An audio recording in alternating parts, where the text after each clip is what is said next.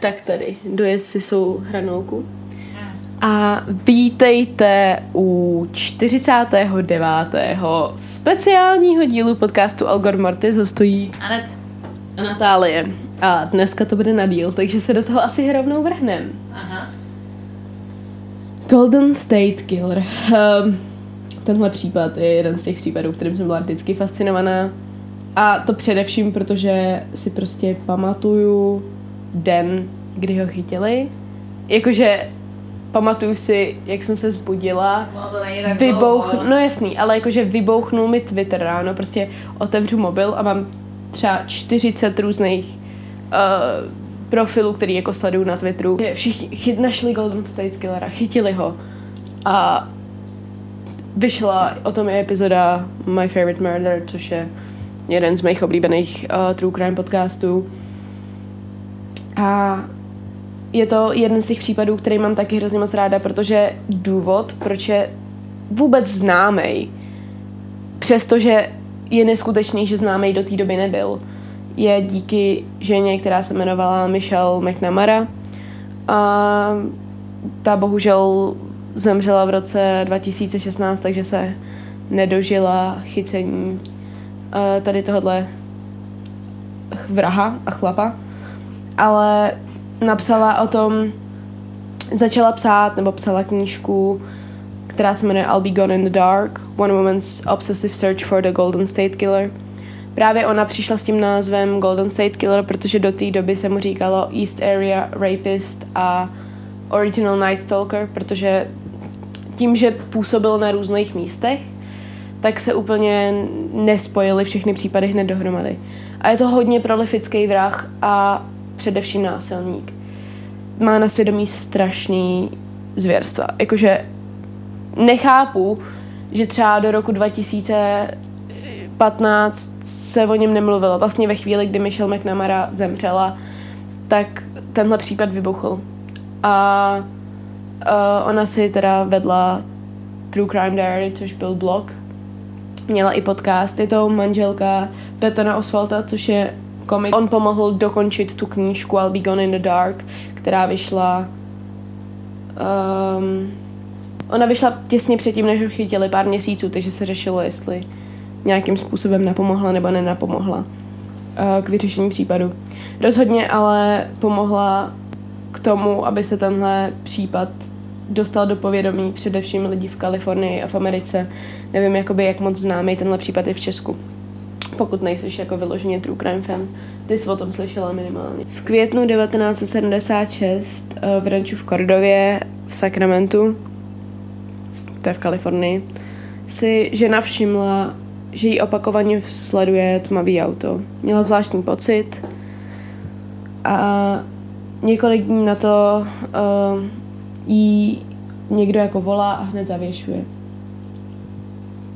Stane se to několikrát a potom 18. června 1976 se ve 4 ráno v jejím domě je ve 4 ráno v jejím domě znásilněna.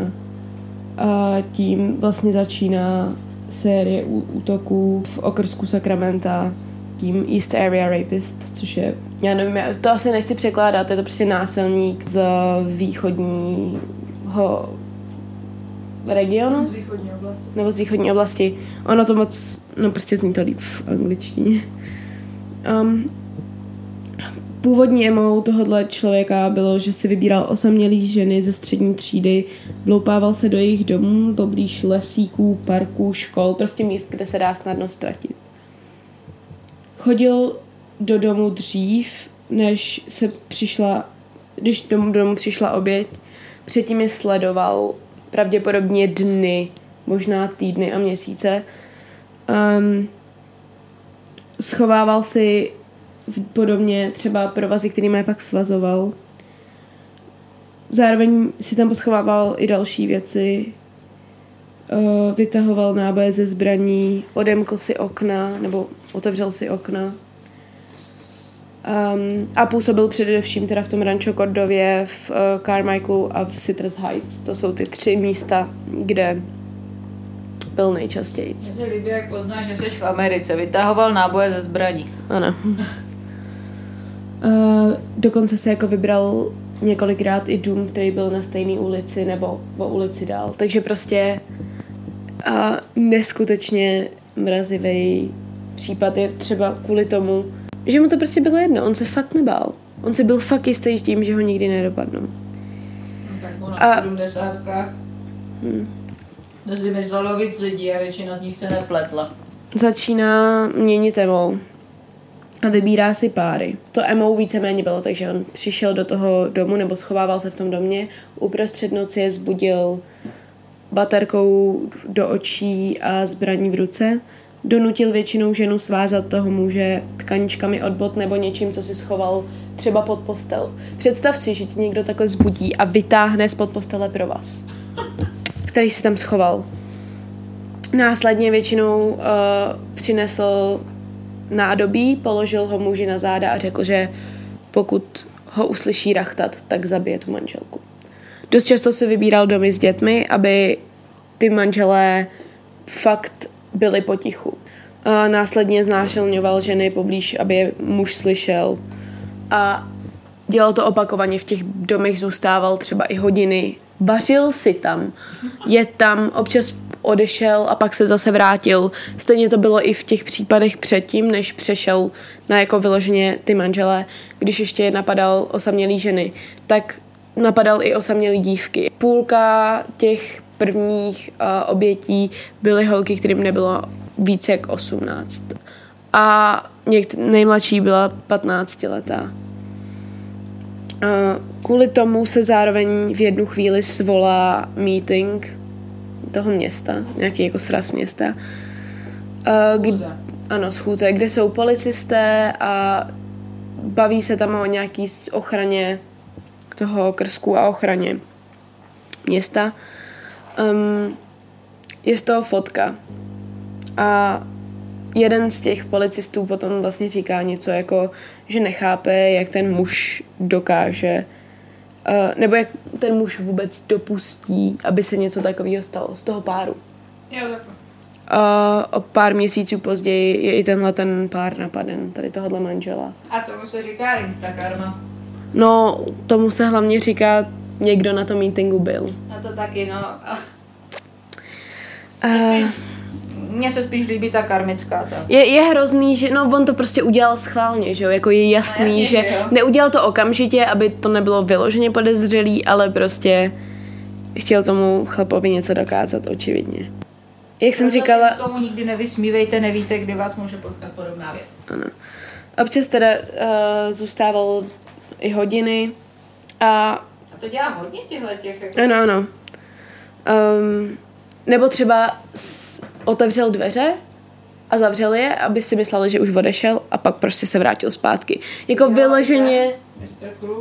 vyloženě se prostě staral o to, aby ty lidi se navždycky báli zůstat ve svém vlastním domě. A tohle trvá od roku 1976 do května 1977, kdy si potom dává pauzu 3měsíční a přemísťuje se do San Joaquin County a v září se vrací zpátky do Sacramenta, kde dochází k dalším 10 útokům. A poté zase do Contra Costa County, kde do června 1979. Dohromady takhle zaútočil 50krát. Výkonný chlapík. Teď se vrátíme trošku v čase zpátky do roku 1973. To bylo strašně jako time consuming, jako furt sledovat 50 lidí, představ si to v rozmazí nějakých 4 let. Ano. To je hrozný. Je. Co dělal mezi tím? Nic. No, k tomu se dostaneme. Takže vracíme se zpátky do roku 1973, kdy vlastně působil veselýský vyděrač, nebo Wesleyan Ransacker, který kradl osobní věci, spodní prádlo ženským a tak. Prostě byl to takový ten kočičí zloděj, cat burglar, což znamená, že oni lezou do vyšších pater. Dostává se do bytů tím, že lidi jako nemají tendenci, když bydlí ve vyšším patře, mít takovou ochranu, jako když bydlíš v přízemí. A jednou takhle dochází k vraždě Clauda Salinga, který byl profesor na vysoké škole a byl zastřelen ve svém domě potom, co se tam vloupal muž v masce. Masku Golden State Killer a East Area Rapist používal celou dobu. Vždycky na sobě měl rukavice a masku. Ve všech těch útocích. 2. února 1978 poblíž 5 útoků East Area Rapist venčí Katie Major a Brian Major, myslím, tak se čtou, na maderský letecký základně svého psa a nejspíš narazili na podezřelýho muže, protože vlastně ten Brian byl policista a voják a vzhledem tomu, že věděl, co se děje, tak pravděpodobně si řekl, že ho radši zadrží a ten muž je zastřelil. Oni tak měli popis, že od těch všech obětí. Byl to mladý, světlovlasej muž, který byl neskutečně silný, atletický a popisují taky, že zvláštně páchl něčím. Policie obdržela telefonáty i dopisy, kdy se k ním určitý muž přiznával. K tomu se ještě dostaneme později, budu o nich mluvit. Volal jak obětem, tak třeba i jejich matkám. Dost často se třeba i uprostřed toho útoku rozbrečel a omlouval se nebo nadával. Často i mluvil zvýšeným hlasem. Takže jednou za čas prostě se v něm něco zlomilo. Jedna z těch věcí, který říkal, bylo I'm so sorry, mommy, nebo Bonnie. Nikdo neví, jestli to bylo mommy, jako mami, anebo jméno Bonnie. Krátce po útoku 5. června 1979 se přesouváme do Santa Barbary, kde v Goletě v ulici Queen Anne dochází k prvnímu ze 7 útoků původního nočního stalkera, Original Night Stalker, což bylo jakoby další jméno, který mu dali, protože si mysleli, že to dělá jiný člověk. Dochází teda k pokusu o vraždu, kdy obětěl alarmují sousedy a pachatel tedy utíká. On se teda vloupává do domu a šeptá si jako I'll kill them, today I'll kill them, takže se rozhodl teda eskalovat. Tenhle pár jeho útok tedy přežije. 30. prosince 1979 se do domu Roberta Offermana a Debry Manning vloupává muž.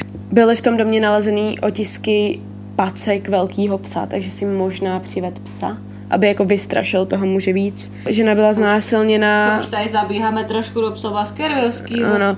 Muž měl rozvázaný ty tkaníčky na rukou, takže se pravděpodobně nějakým způsobem povedlo rozvázat ruce a vrhnul se na toho útočníka. Zastřelení, co jsem řekla. Okay. Zastřelení. Yeah.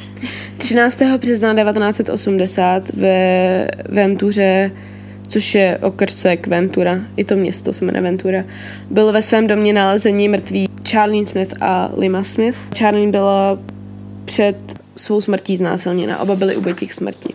Byli svázáni záclonou a byli svázáni zvláštním čínským diamantovým uzlem, který používal East Area Rapist, což je jedna z těch věcí, která je později spojí tyhle ty činy dohromady. Tenhle zvláštní uzel. 19. srpna 1980 je 24-letý Kid Harrington a 27-letá Patricia Harrington nalezeni oběti ve svém domě v bohatý uzavřený komunitě. Byli svázáni na místě činu, nejsou nalezeny žádný provazy, ani tkaníčky, ani vražedná zbraň. 6. února 1981 byla 28-letá Memel Svital znásilněná a zavražděná. Byla ubytá k smrti. Na její zahradě byla nalezená televize, nejspíš se on jako snažil tvářit, jako že šlo o loupež. A důvod, proč byla sama, byl, protože její manžel pár dní předtím skončil v nemocnici. Takže další útok na pár. 27. července 1981 byla Sherry Domigo a Gregory Sanchez nalezeni ve svém domě kousek od Offermanových. Byla to 10. a 11. oběť. Sanchez nebyl svázán a byl postřelen a potom ubyt zahradnickým náčiním. Domigo byla znásilněná, ubytá. A pravděpodobně Sanchezovi došlo, co se děje ve chvíli, kdy ten muž vstoupil nebo když se vzbudil a pokusil se nějakým způsobem bránit a zabránit tomu útoku. 4. května 1986 byla 18-letá Janelle Lisa Cruz nalezena mrtvá ve svém domově v Irvine.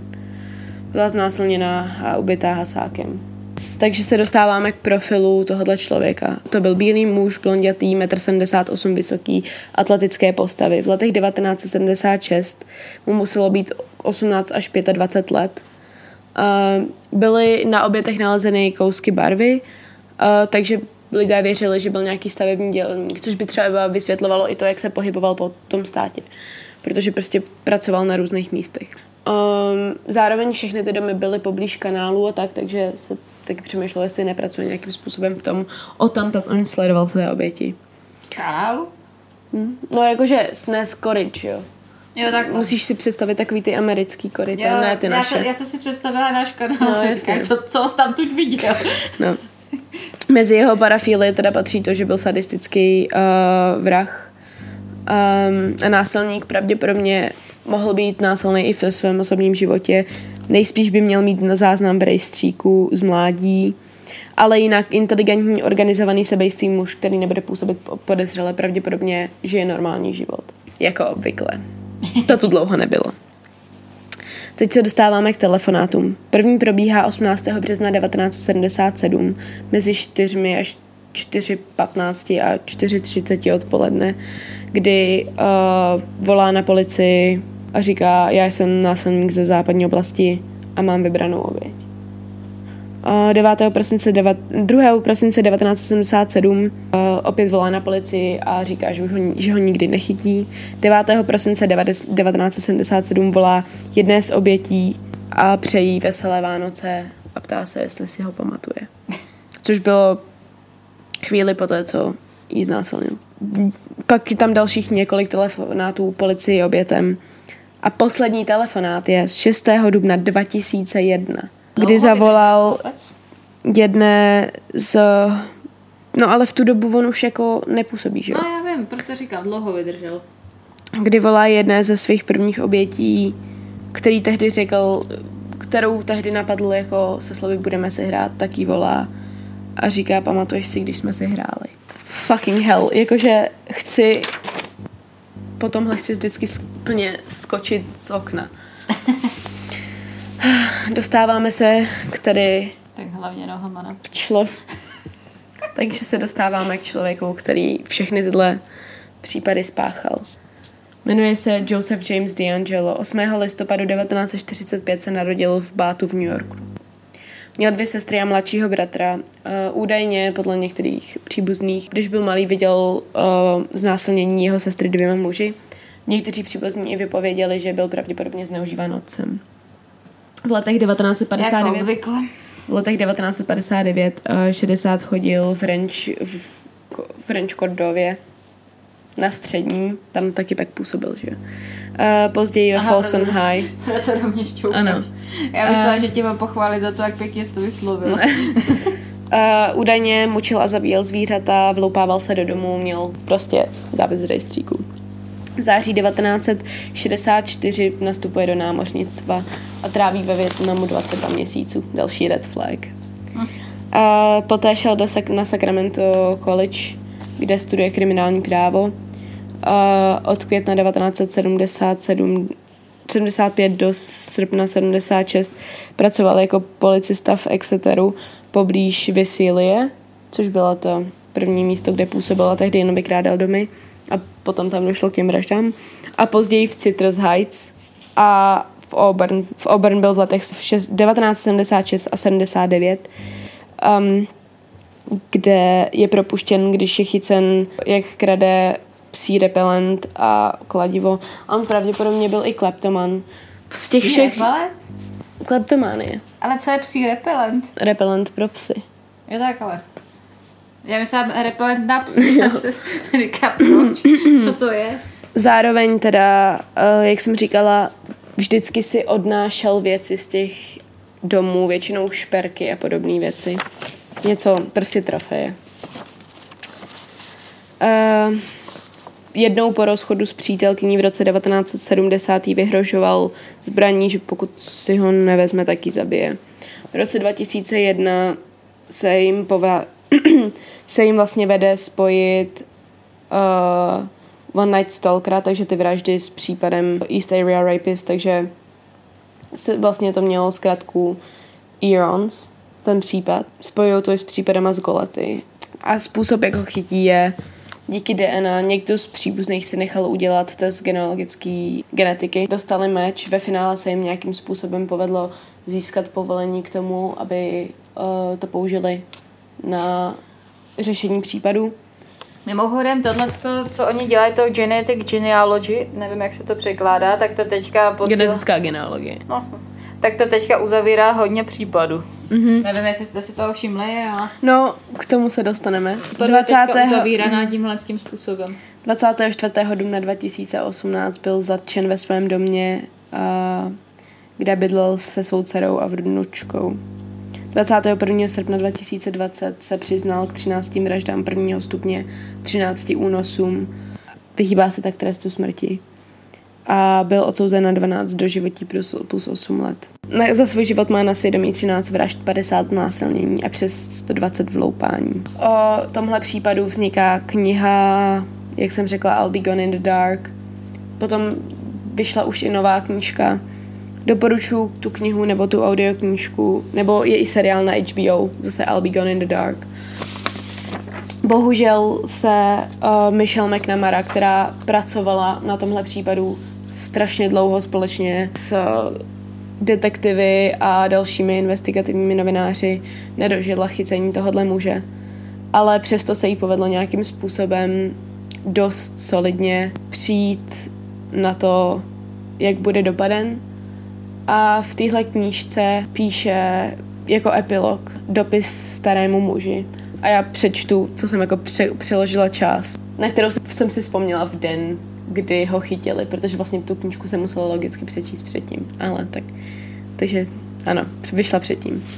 Brzy přijde den, kdy uslyšíš na svém obrubníku vypnutí motoru. Uslyšíš kroky blížící se k tvým dveřím. Takové jako ty, co slyšel Edward Wayne Edwards 29 let po vraždě Timothy Oheka a Kelly Drew v Sullivan ve Wisconsinu. Tak jako je slyšet Kenneth Lee Hicks 30 let poté, co zabil Lori Billingy v Aloha v Oregonu. To zvoní zvonek. Žádná vedlejší vrata nejsou otevřená. Už léta nepřeskakuješ ploty. Tak se nadechni, zhluboka, zatni zuby. Nesměle se vydej za zvukem toho zvonu. Tímhle to pro tebe končí. Já tu knížku miluju. Četla jsem ji několikrát. A vždycky jsem z ní měla depresi teda.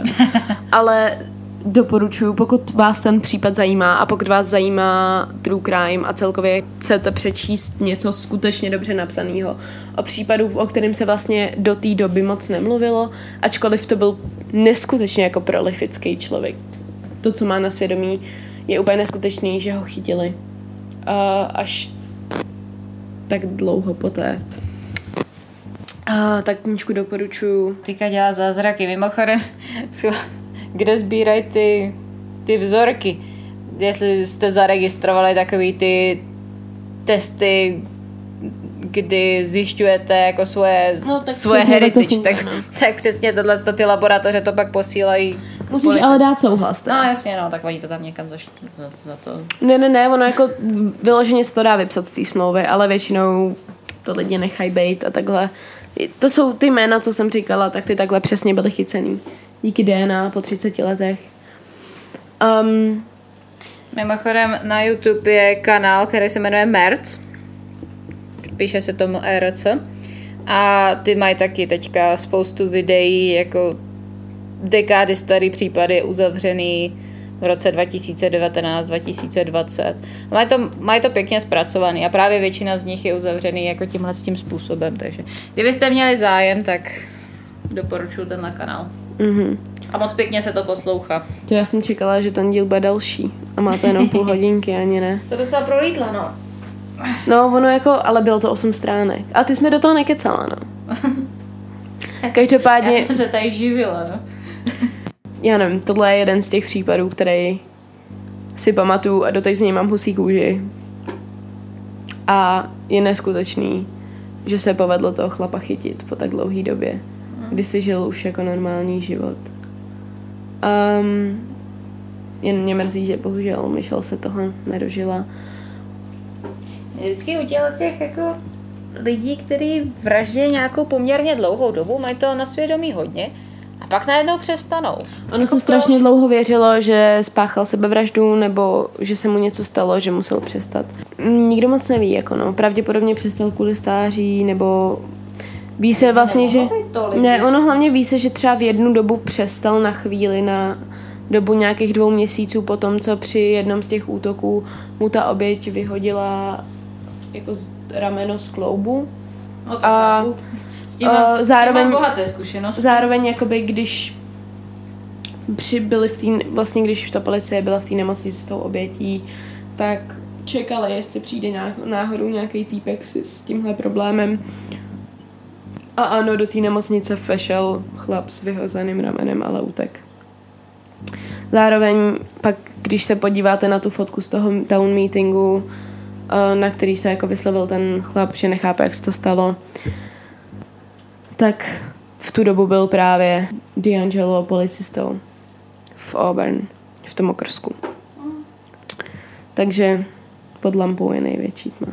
Jako vždycky. Jako vždycky. Ještě jednou prostě říkám vám, prosím, přečtěte si o tom víc nebo najděte si víc. Existují stránky, na kterých máte vyloženě vypsané všechny ty případy. Každý ten útok zvlášť. Já bohužel jsem to jako nechtěla psát všechno do jednoho, protože jsem nevěděla, že to bude vlastně takhle krátký. Takže jsem mluvila především o těch vraždách. Nemluvím o tom, že ty oběti těch znásilnění jsou skoro všechny anonymní. Ne všechny, některý právě mluví v tom dokumentu a v knize I'll Be Gone in the Dark mají interview s Michelle. No a co je světlo na konci tunelu? Co já vím. Po tomhle nic, tyjo. Trošku, no. Nevím. Možná to, že se konečně jako blížím ke konci jedné povídky, kterou mám rozepsanou. Výtečně. To je takový světlo na konci tunelu. Protože já jsem přesně ten člověk, který má prostě 6 rozepsaných příběhů a mezi tím má nápad na 3 další, no. Tak a nikdy je nedokončí. Pokud nejsou do školy. Tak pro mě je světlo na konci tunelu, že jsem konečně mluvila o tomhle případu, i když mám pocit, že jsem o něm nemluvila dostatečně dlouho. Mhm. Takže pro ty, co mě znají, tak se s váma o tom ještě popovídám. No a tímto chci tak nějak odstartovat sériový vrahy. Mám jich pár, který jakoby chci pokrýt, ale tohle byl člověk, o kterém jsem chtěla mluvit nejvíc. Právě protože mi přijde, že o Zodiakovi víme všichni. No, měli jsme pár. Jo? Ale měli jsme jenom nevyřešený, anebo jsme měli toho Eda Geina, který se teoreticky nepočítá. No a pak jsme měli jakože vyvraždění rodin, že jo? Ale vyložení, to není sériový vrah vlastně. Podle FBI. No. Ale prostě mi přijde, že jako o Zodiakovi víme všichni, od té doby Bandin víme všichni. A Kepner taky, známý případ. Ale DeAngelo si nějakým způsobem i přes to, co všechno dělal, nedostal jako do povědomí nikoho až do smrti Michelle. A doufám, že se to změní a bude se o něm mluvit ještě nějakou dobu. A hlavně jsem strašně ráda, že ho chytili a vlastně letos pár měsíců zpátky odsoudili a že konečně sedí. Tak, jak Michelle předpověděla. No, takže moje světlo na konci tunelu je asi to, že ho fakt chytili. A příští týden bude speciál 50. Bude to 2. díl. Je to strašný, 50 dílů je hrozně moc. A reálně jich je 54, protože máme ještě 4 speciály. Děkujeme. Plníme přání ve speciálu. Dneska nějak, nebo teďkon v tomhle případu mi přijde, že nemám takovou jako tu energii, kterou většinou mívám, ale to je proto, že tenhle případ mě tak jako hrozně vyčerpává. A zároveň jako o něm plně nechci vtipkovat. Nevím. Je to jeden z těch, který mě fakt děsí k smrti. Tímto se s vámi loučíme a při troši štěstí se uslyšíme u příštího dílu znovu. S Bohem. Ahoj.